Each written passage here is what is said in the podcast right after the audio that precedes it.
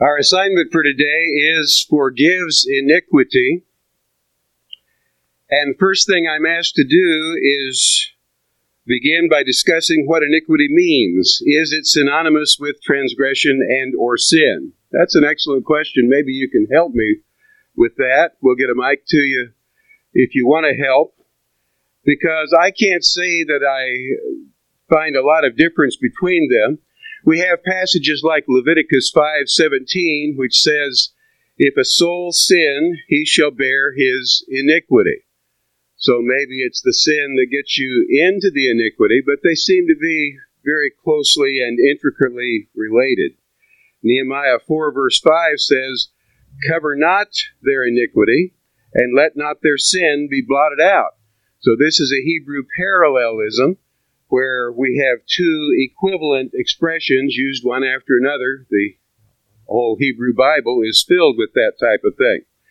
It seems that these are synonyms, at least at times, and they're always closely interrelated. Although sin might be said to create the iniquity, we have other passages too that I don't think I'll take the time to turn to, like Job chapter 10, verse 14, Psalm 32, verse 5, Psalm 85, verse 2, these are parallelisms equating sin and iniquity. So the bottom line for me on this is I cannot think of a place in the Bible where you would corrupt the understanding of the text by taking the words sin and iniquity synonymously. Maybe you can. Can anybody think of a place in the Bible where the text would be violated if you took sin and iniquity as being equivalent to one another? Well, I'm not seeing any hands on that, and I'm really not surprised. I, I think we can take them as being rather synonymous with each other. I heard this illustration used one time, and I have thought of it for years, and I've never found too much wrong with it, so I'll pass it on to you and see if you can shoot it out of the saddle. But the illustration was given to me. Suppose you are in a field shooting arrows at a target. If you hit the bullseye, you achieved your goal. That's what you were aiming for. But the word sin in the New Testament, hamartia, is the original Greek word. The word sin means to miss the mark. So you shoot at the target, but you shoot over the target, and that would be a transgression. You shoot at the target, but it hits under the target, that would be a shortcoming. You shoot at the bullseye, but it swerves from the target, that would be an error. Like the Apostle Paul said, there are some who have swerved aside unto vain jangling. The wind hits that arrow and knocks it out of place. So there would be error, there would be transgression, there would be shortcomings, but iniquity would be the field where you go and pick up all those arrows.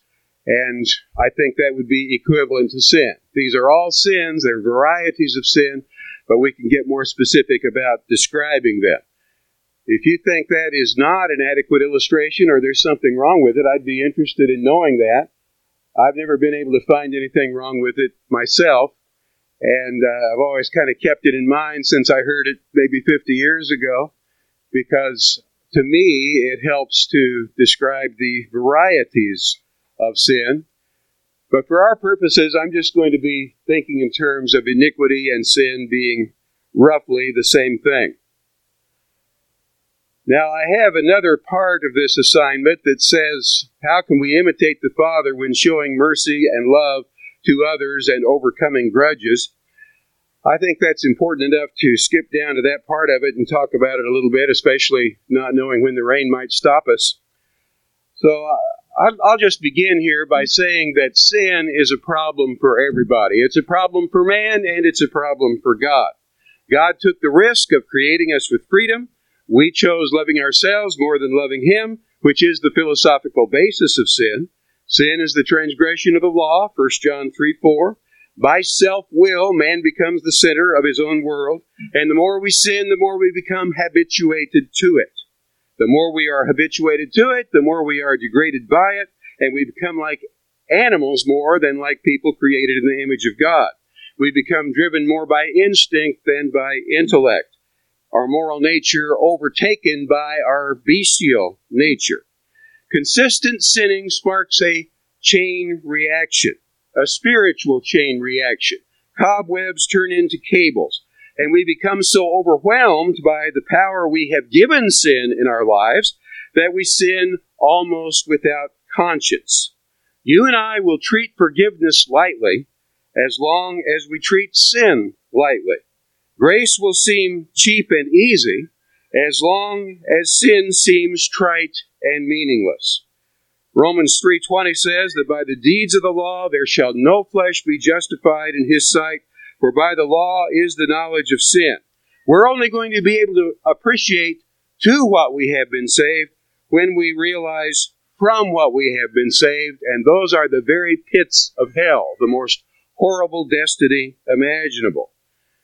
Grace, as we learned earlier in the week in Tad's class, is that disposition in the heart of God to favor those who deserve only condemnation. It's the unmerited favor of God. We know we're guilty, and when we know we're guilty, we don't need an accuser, we need an advocate. Somebody to stand between us and God where we cannot because we're blighted by sin. So the grace of God that bringeth salvation hath appeared to all men. Jesus was grace on two feet, teaching us that denying ungodliness and worldly lust, we should live soberly, righteously, godly in this present world. Those three stories in the 15th chapter of the book of Luke, the lost sheep, the lost coin, and the prodigal son, demonstrate this beautifully. He gives us our freedom despite the risk of losing us we are free to lose ourselves. He acknowledges our intrinsic value, even though our extrinsic value may be nil. The Lord is a real futures investor, and investing in futures is risky. So he goes after us, he seeks us until he finds us or until we're dead, one or the other. He's not willing that any should perish, but that all should come to repentance. He never has enough of us until he has all of us. I think you know that feeling too. You may have eight children, but if seven of them are at home and you're wondering where the other one was. Yesterday, after the break down the hill, we had 68 students in the class, but there were two chairs empty after the break. My concern was over those two empty chairs. Eventually, they, they showed up. It wasn't that long, just a minute or two. But there was a concern in my mind about those two empty chairs. Did we lose somebody? That's the way God is with us. He never has enough of us until He has all of us. 99 sheep weren't enough. Nine coins weren't enough. One son wasn't enough. And we get the impression that even if there had only been one lost sinner in the world, God still would have given his son. So there is a limitation on God's grace that's implied in those stories. A dead sheep, a destroyed coin, a dead son would have ended the stories. Death ends God's graciousness toward us since we can no longer respond to it.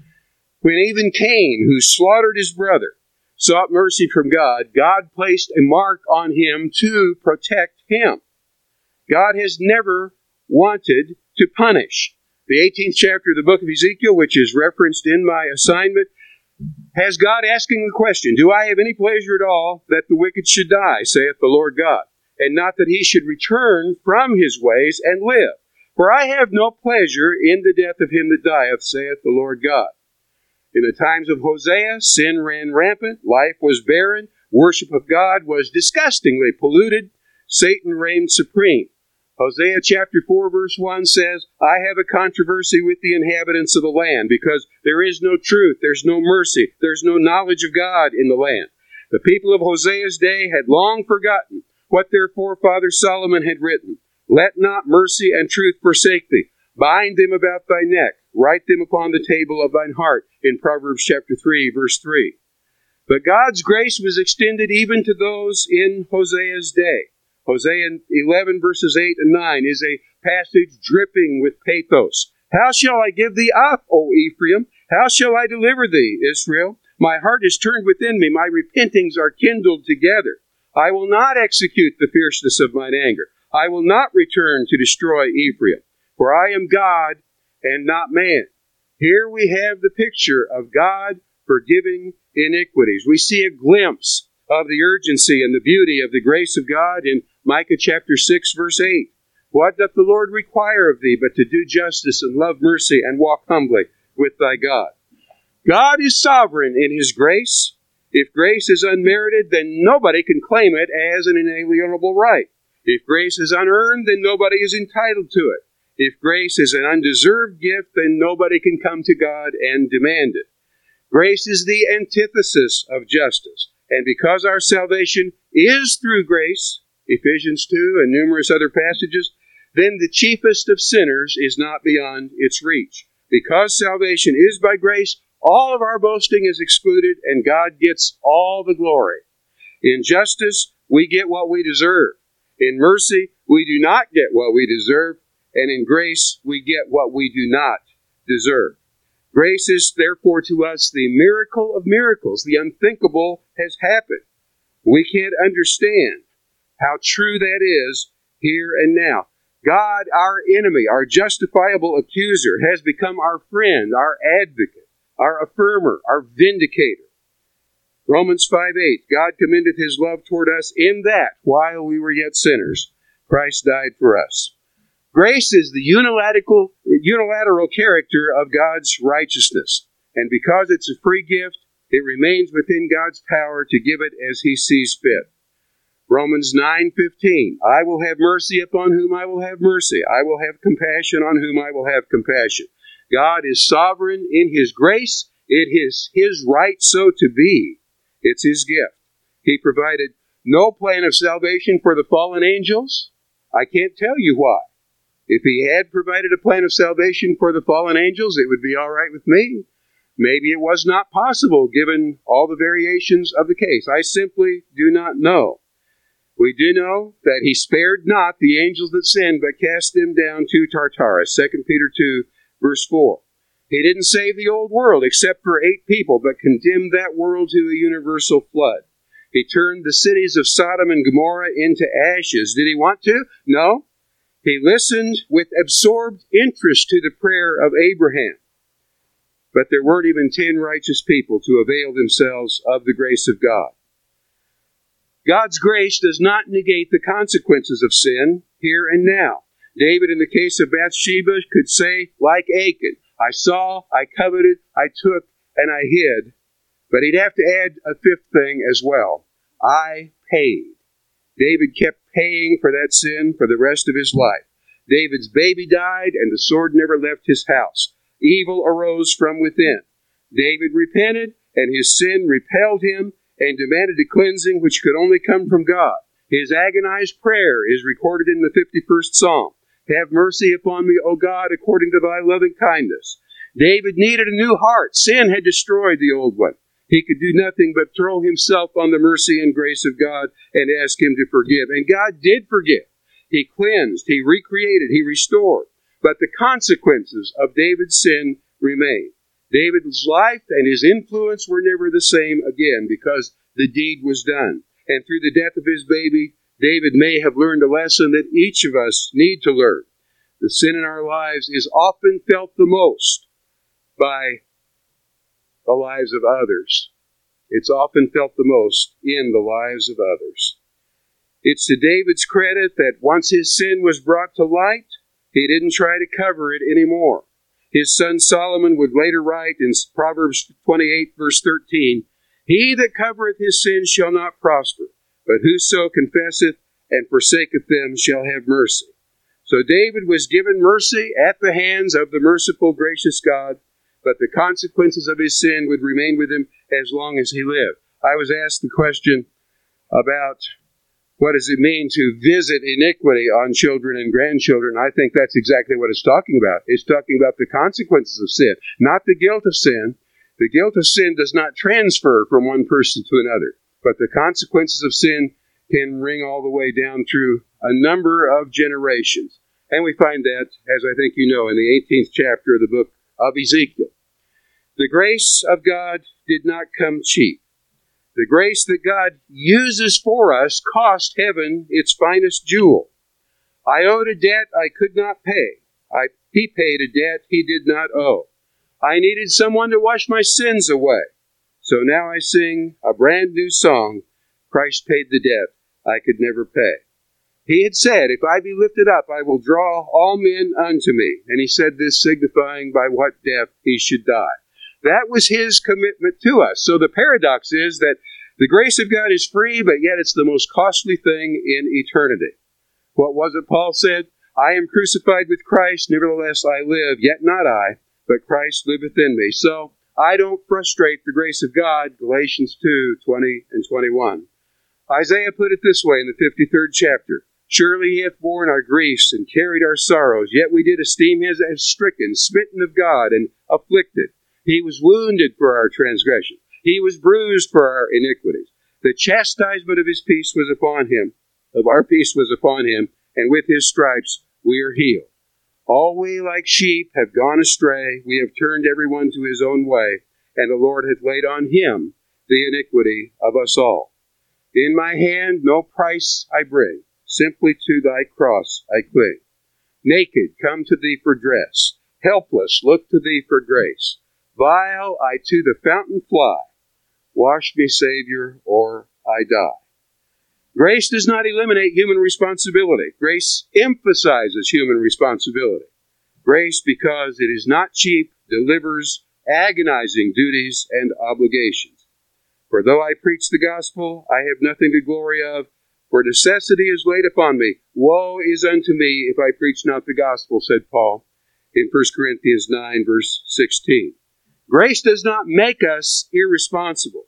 Grace makes us extremely responsible.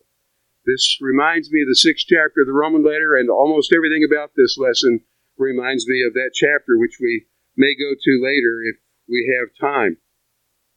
This question about forgiving others and even forgiving ourselves is one of great importance.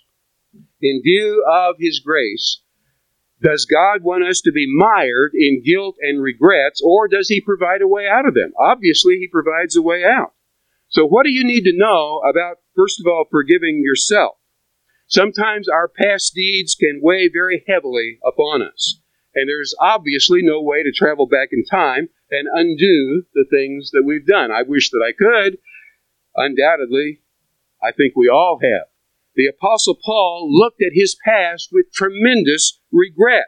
I'm less than the least of the apostles. I'm no I'm not worthy to be called an apostle, he said, because I persecuted the church of God. 1 Corinthians 15 9. Paul wrote those words decades after his persecution of the church.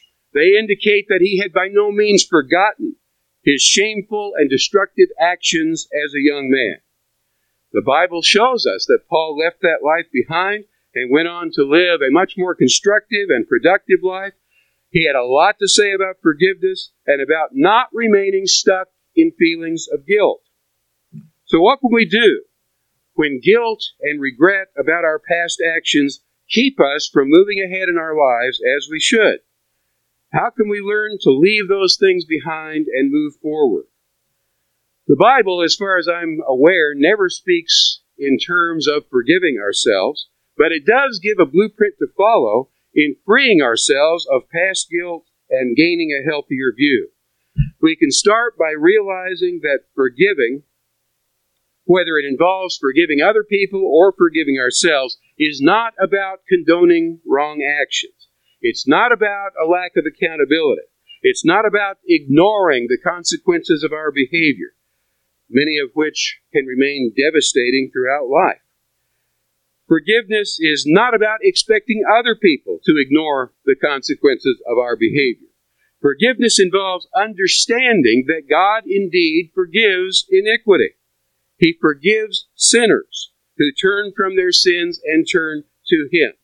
And understanding that God not only allows them to move forward, but wants them to move forward. This is His design for us.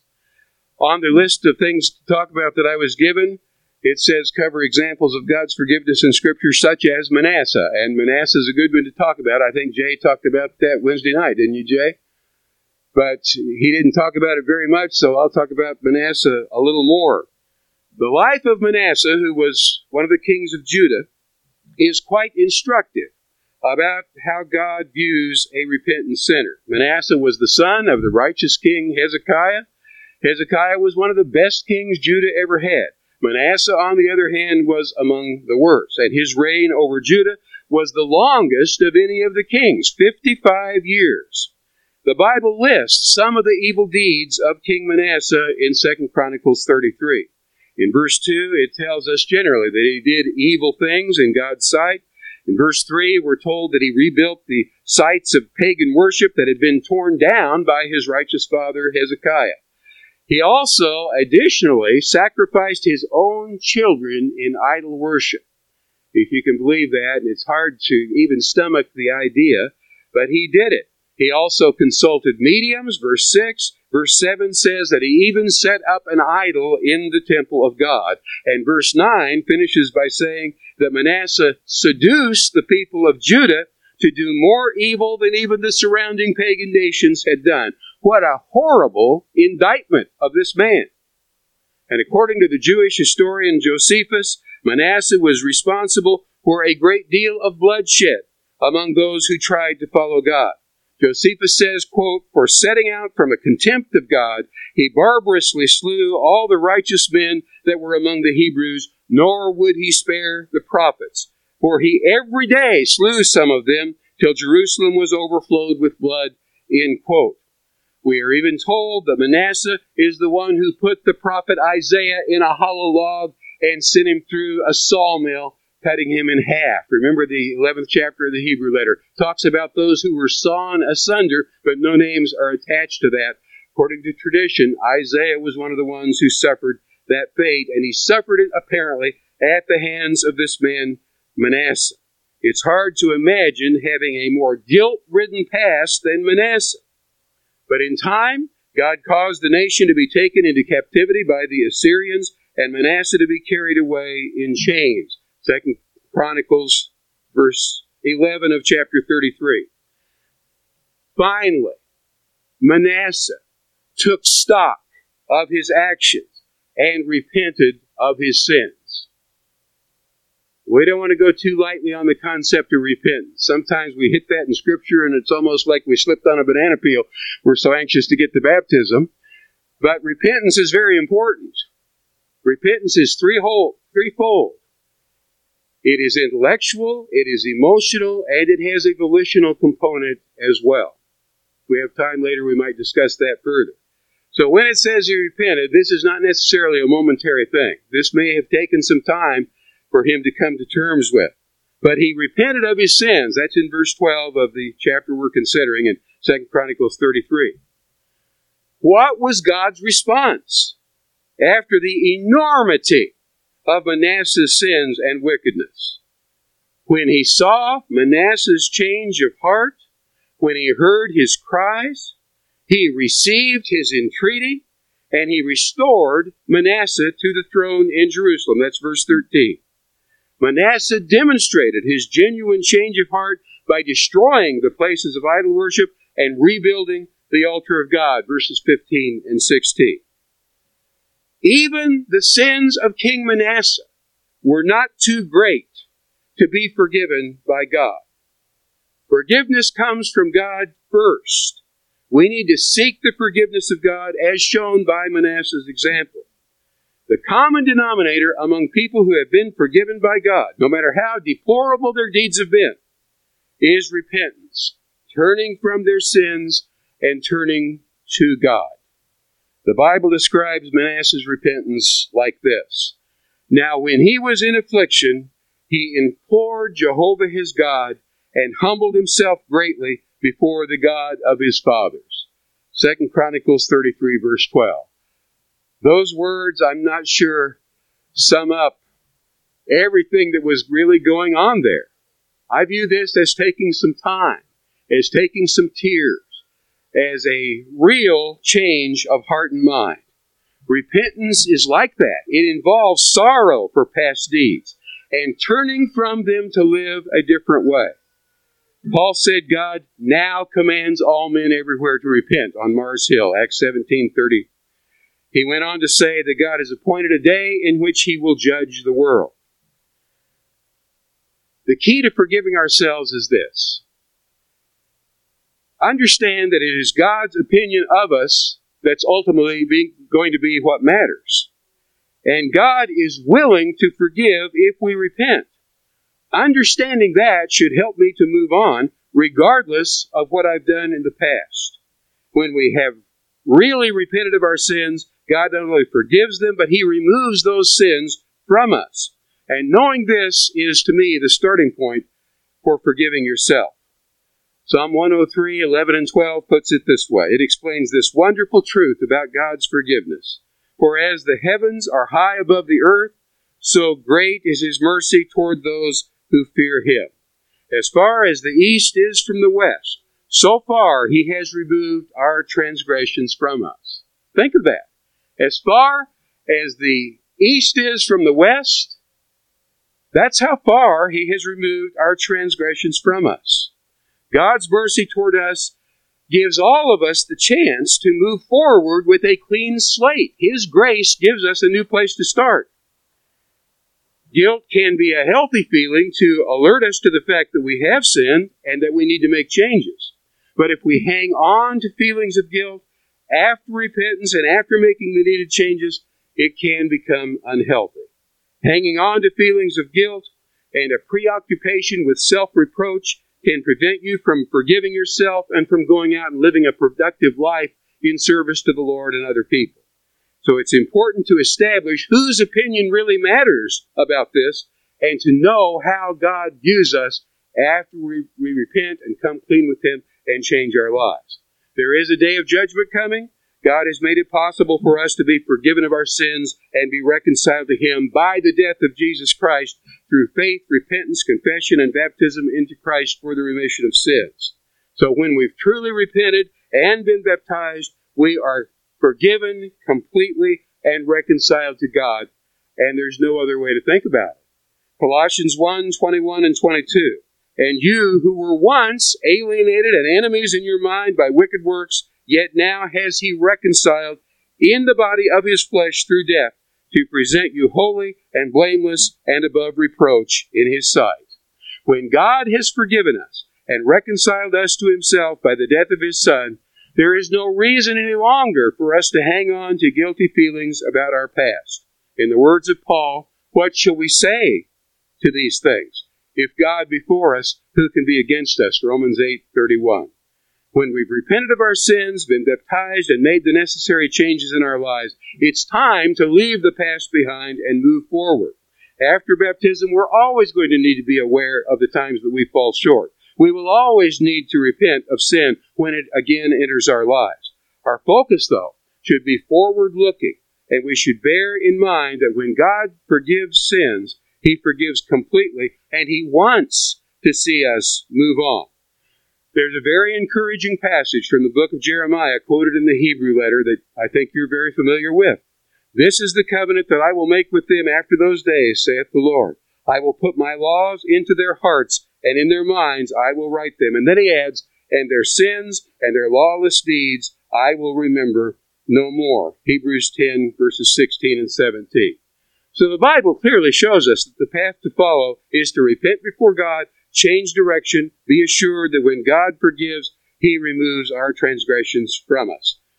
Consider one more passage on this subject from the Apostle Paul, the man who had persecuted the church and still felt bad about it. Brethren, I do not count myself to have apprehended, but this one thing I do, forgetting those things which are behind, and reaching forth to those things which are ahead, I press toward the goal for the prize of the upward call of God in Christ Jesus. Philippians 3 13 and 14. That didn't mean that Paul forgot his past in the sense that he never could remember it again. He wrote about it by inspiration in the Bible. But it meant that this was not the thing that he dwelled on to day to, from day to day. He was too busy moving forward and being of service to God and to people. Now, what about forgiving others? If you can forgive yourself, can you forgive others? If you realize that God can forgive you, does this help you? to forgive others? Well, it certainly should. I have to admit that sometimes when somebody tells me that they'll just never forgive somebody because of what they did, sometimes I can't say that I even really blame them. When I hear the story, it's so egregious, it's so hurtful that I just want to go find the person that wronged them and shake them and say, how, you, how could you do that to this person? Often they have an excellent case and they've clearly been victimized and it's gone on and on and on. And now maybe they're being asked to pretend that everything's okay, and they don't want to pretend that everything's okay because in their mind it's not okay, and I find that I'm on their side. In the 18th chapter of the book of Matthew, Peter heard Jesus teach about dealing with trespasses in the church. He came to Jesus and he asked, So, Lord, how many times do I have to forgive? What about seven times? That seemed like a good round biblical number, and I think that Peter thought that he was probably even exaggerating a little bit to offer to forgive seven times. There's a lot of confusion about the nature of forgiveness, which I have been asked to talk about. The assumption often is that forgiveness is for the benefit of the offender. So if I want to do something nice for somebody who's hurt me, I'll forgive them. And I think that's what Peter's saying here. I'll be a nice guy. I will stretch. I will bend. I'll forgive him seven times. But at what point do I get to draw the line and say, that's enough? When you've been hurt, you feel that there is a debt. That's why we say, you owe me. You owe me an apology. Or you owe me a hundred dollars. If I lent you a hundred dollars, then you owe me a hundred dollars. Jesus uses money to help us think precisely and concisely about this issue. We feel that there is a debt. The innocent victim feels that they are owed something. And so we hold on to that, building our case. And if somebody asks us why we're upset, we can spell it out and convince them that we have a right to hold this against somebody. We feel justified because we're victims. But then somewhere along the line, somebody comes to you and says, Well, you shouldn't feel that way. You're a Christian. So we take these emotions and we stuff them down, and maybe we get depressed because anger that's been stuffed down and turned inward can lead to depression. But it hasn't gone away, it's still there lurking beneath the surface.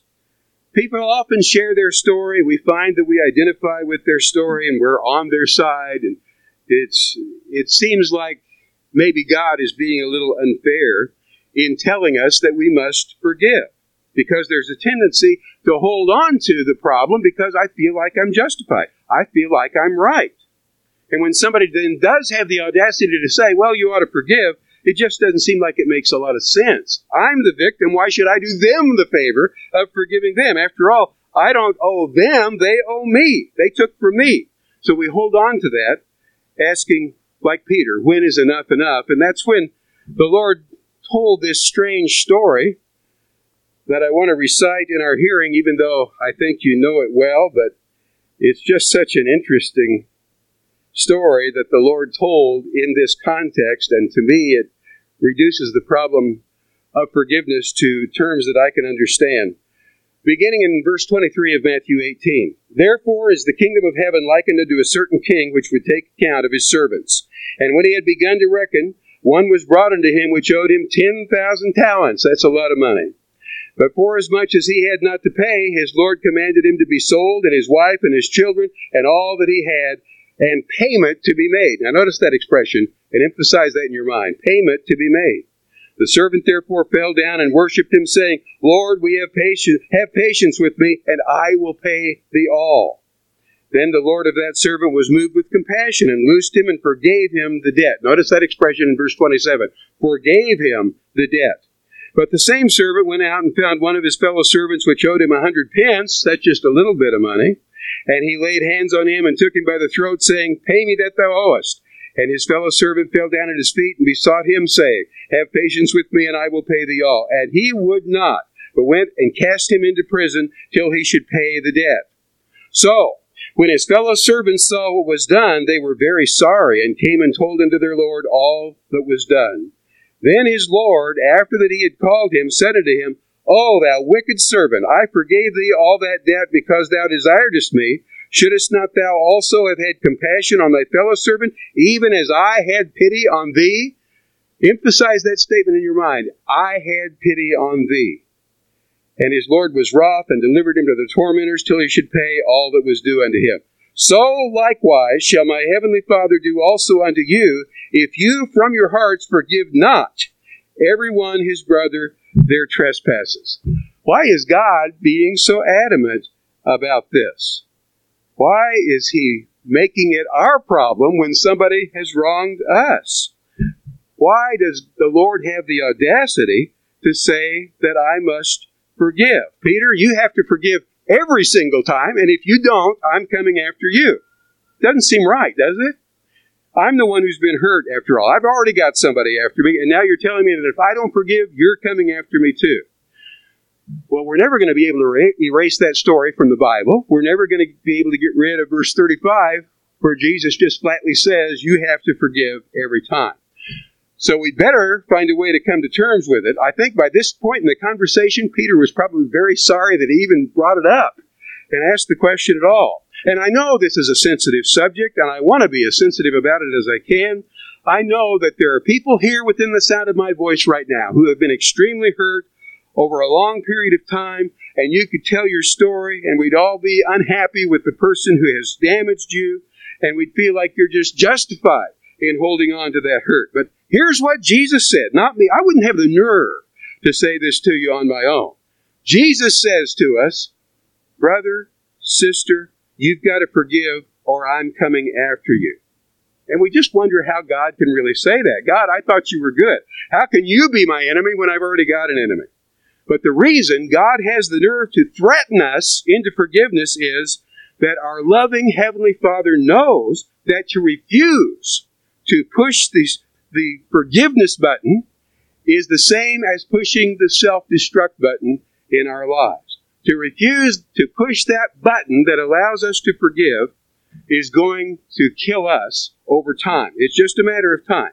Refusing to cancel that debt is to chain yourself to the hurt and drag it along with you for the rest of your life. And as insensitive as it may seem, as unrealistic as it may seem, the Father knows enough to threaten us. You either forgive or else. Because I love you and I know what happens if you don't forgive. I know how you're built because I built you. God is the one who feels your pain. I don't. And it would be disingenuous of me to claim that I feel your pain. But God is the one who watched the whole thing happen, and He still says that you must forgive, or it'll be a disaster for you. Sometimes spouses sort of get in each other's way of our anger toward somebody else, and when you hear stories, you can understand why they're mad. They have every reason to be. But the problem is they hang on to it and it destroys their lives, both individually and together. You're never going to be allowed, able to allow the past to be the past until you deal with this issue of forgiveness. Just as God forgives iniquity when that forgiveness is not deserved, so we are implored to do the same thing. Jesus had the audacity to say this to that group that day because he knew before long something was going to happen that would change the course of history forever. At Calvary, all of us lost our right to refuse to forgive. When Jesus decided to die for us, the Father already knew all about you. He knew the times that you would make promises to him that you'd never follow through on. He knew the times that you'd fall asleep when you were talking to him. He knew the periods of your life that you would completely ignore his word. He knew the times when you would purposely do what's wrong, just figuring you, you'd work it out later on down the line. He knew the times when he would bail you out, and as soon as he did, you would go on your merry way, ignoring him. He knew the times that you would use money that he gave you to pay for entertainment to watch sin that his son had to die for. He knew all of that, and he decided to forgive you anyway. I can forgive you by canceling your debt. But he, to forgive you, had to send his son to die to pay for your sins. And he did that knowing what you'd be like. So it's in the shadow of the cross that you and I are commanded to forgive one another. God hasn't asked you to be crucified for that person. He's just asked you to cancel their debt. That seems rather small in view of the crucifixion. Just to give some mercy. Not what people deserve, but what people don't deserve. And here is the place where I cannot have it both ways. I want God to show me mercy because I know I need it. But I want Him to show those who've hurt me justice. I want them to get what they deserve, but I don't want to get what I deserve. Forgiveness is not primarily for the person who's hurt you, though it may do some good relationally. But forgiveness is for you. You're doing yourself the biggest favor in the world if you forgive. Forgiveness allows you to cut the chain with the past. It allows you to move on beyond the anger that impacts all our relationships while we carry it with us. God says, You must forgive for your own sake. You must forgive because I forgave you. And in forgiving, you will be set free.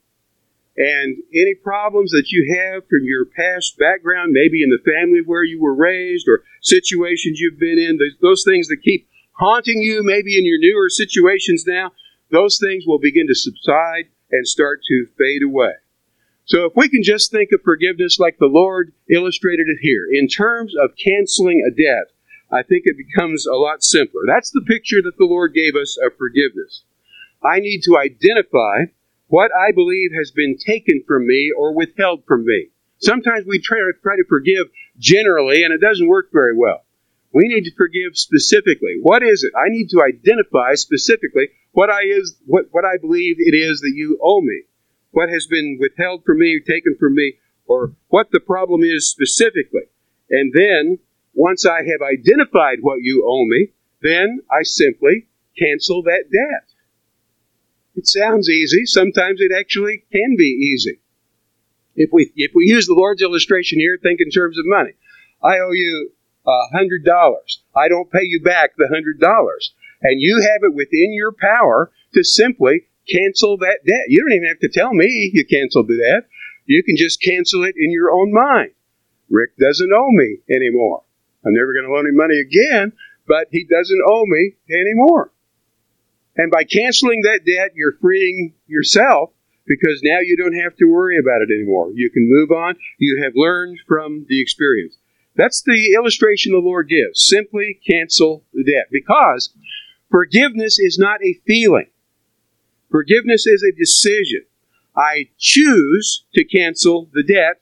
I choose to declare, you don't owe me anymore. And I don't even have to tell you that. I can just decide it. You may have something against somebody who's dead. You can't tell them anything. But you can cancel their debt in your own mind and refuse to hold that debt against them again.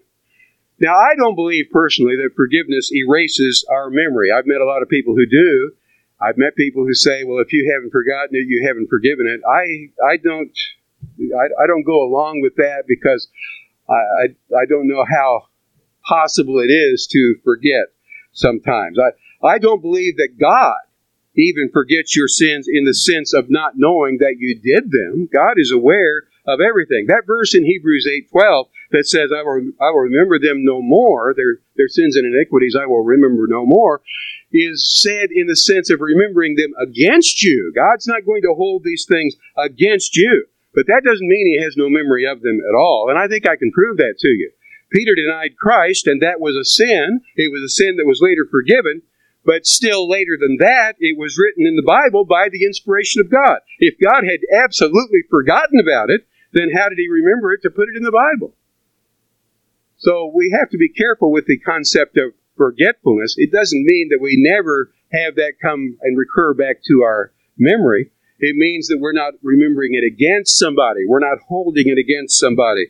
I don't believe that forgiveness erases God's memory absolutely any more than it erases your memory absolutely. You've still got the memory, and if you think about that, it can still trigger the hurt. But what you have to decide is, I'm not picking that up. They don't owe me. I forgave that debt, and then you can remember without rancor. You remember maybe with a little bit of grief or sadness, but it's not sparking anger within you anymore. As you're transformed by the renewing of your mind, as you make it a habit to refuse to pick up that hurt, refusing to reinstate that debt, those memories, if it was a big thing, they may always be somewhat painful, but over time, they will cease to raise the resentment. They will cease to raise the frustration and the anger that used to compound them. You'll still feel a little of the pain, perhaps, but you won't be angry. And you may even find the beginning of the possibility of a door opening up for a potential of some sort of relationship with that person. Over time, if you continue to be transformed by the renewing of your mind, those painful memories can actually become memorials in your mind, memorials to God's goodness, grace, and His healing power. And you'll be different. You'll be changed. And what was once a very negative thing can become a source of praise and even joy as you experience the healing power of God. Allow your painful memories to become reminders of God's forgiveness to you. We all have these painful things to a greater or lesser extent. You can either waste them or you can use them well. You can take those painful things and use them as stumbling stones and complain about it the rest of your life, or you can use them as stepping stones to greater things as you move on into the future, the exciting future that God has for you. I think perhaps more than any other one thing, this idea of forgiving other people's sins against you is the key to breaking negative thoughts about the past. And what about now? You know, in the Ephesian letter, we talked about this a couple of days ago, so I'll not go back over it to any extent now, but this is part of the package. Be angry and sin not. There is a legitimate anger. If if I go home and somebody has robbed my house, that's going to be a big inconvenience, and I'll probably be somewhat angry about that. It's okay to feel it, but what do you do with that anger? We talked about that the other day, stating, bottom line, in summary, that we are never to allow our anger to control what we do, what we say, or what we decide.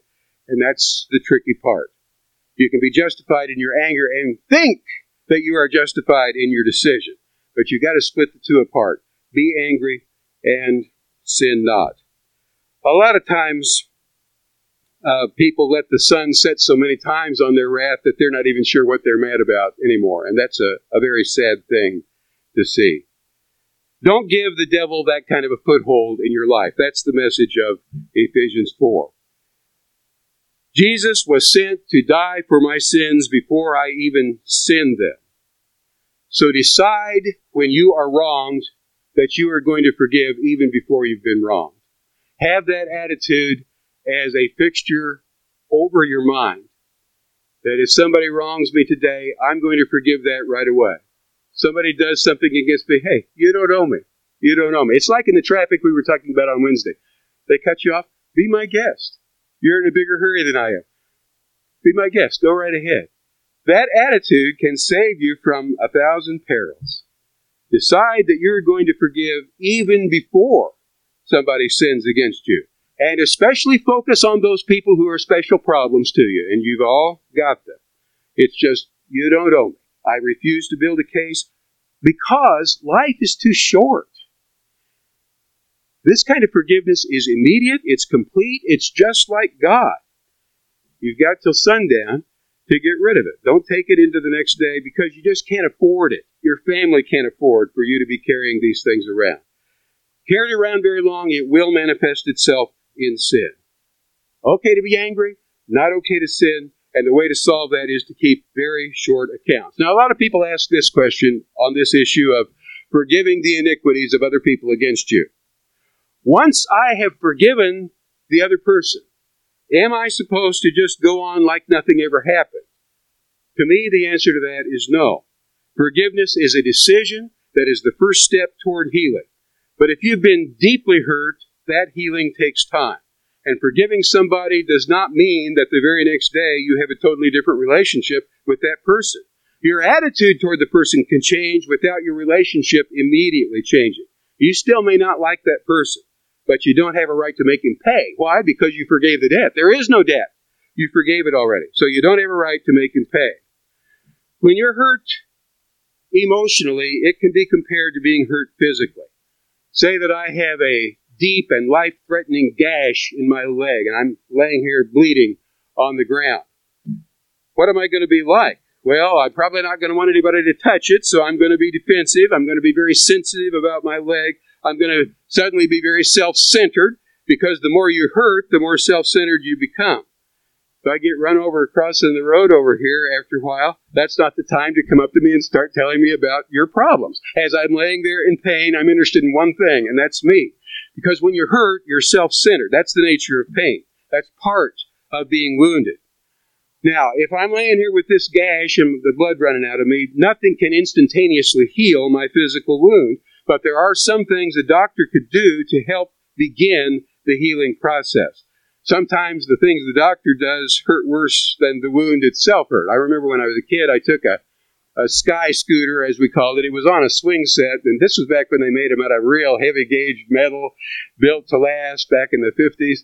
And uh, I took one right here in the lip, split my lip wide open.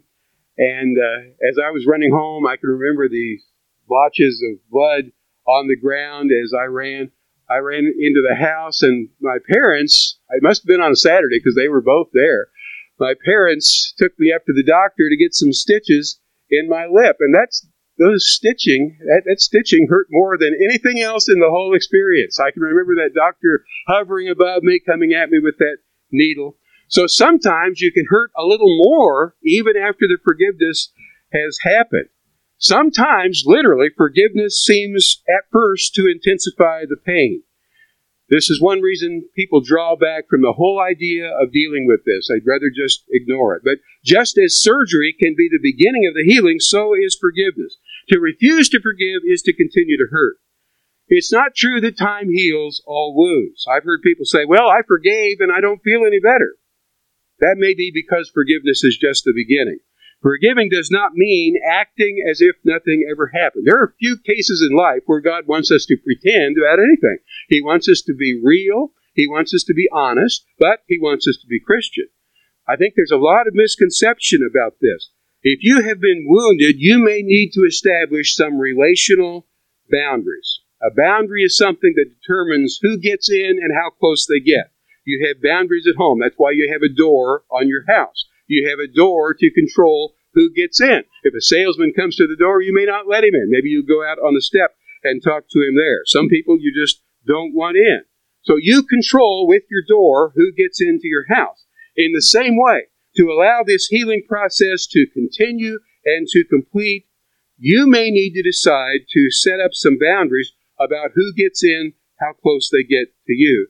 Otherwise, the wounds are never allowed to heal. Otherwise, it's like picking the same scab off your knee every day and it never heals. So give yourself some margins. Give yourself some space so you can heal. There will be some activities you can't be involved in that person with. There will be some things you can't talk with that person about yet.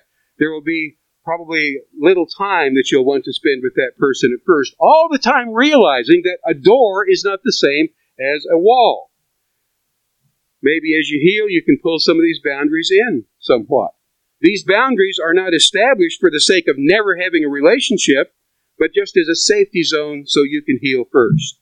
Over time, possibly you should be able to pull these boundaries in, and maybe over time you can eventually remove them completely. But right after you've forgiven somebody of a big thing, not a $100, but a big thing, you need boundaries so you can heal. Now, turn it around. If you have hurt somebody else deeply, the wisest thing you can do is to respect the boundaries that they set up. If they just can't talk to you right now, don't press the issue. Don't say, well, come on, I thought you forgave me. That's not necessarily the issue. They may have forgiven you, but people need time.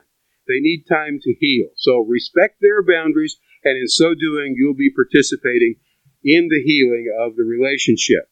I don't believe that God expects you to pretend that nothing ever happened. I believe it's unhealthy to pretend that nothing ever happened. It's even a lie to pretend that nothing ever happened. There is a time to confront. Forgiveness does not equal ignoring the problem, but do the confronting after you've forgiven. There's all the difference in the world in what happens in a conversation prior to forgiveness and after forgiveness. So forgive first and confront later. If you do it before, you may say things you shouldn't say, do things you shouldn't do, and make decisions you shouldn't make. Forgiveness allows us to see our own faults and offenses. Until I forgive, I'm pretty blameless in my own mind. It's all one way. But once I forgive, I begin to see how my own attitudes may have contributed to the problem. I begin to see how I participated in the problem. I begin to see how I may have responded wrongly to what was done to me, but I can't see it while I'm mad. So the bottom line here, as we get ready to take our break, at the cross, we all lost our excuse for refusing to forgive. The question is, how long are you going to hold on to it? I know you got good reason to in your own mind. We all do. But we've lost our right to refuse to forgive. And forgiveness may be the catalyst to you for great things. Because when we forgive, we are truly set free. 30 minute break. Please come back.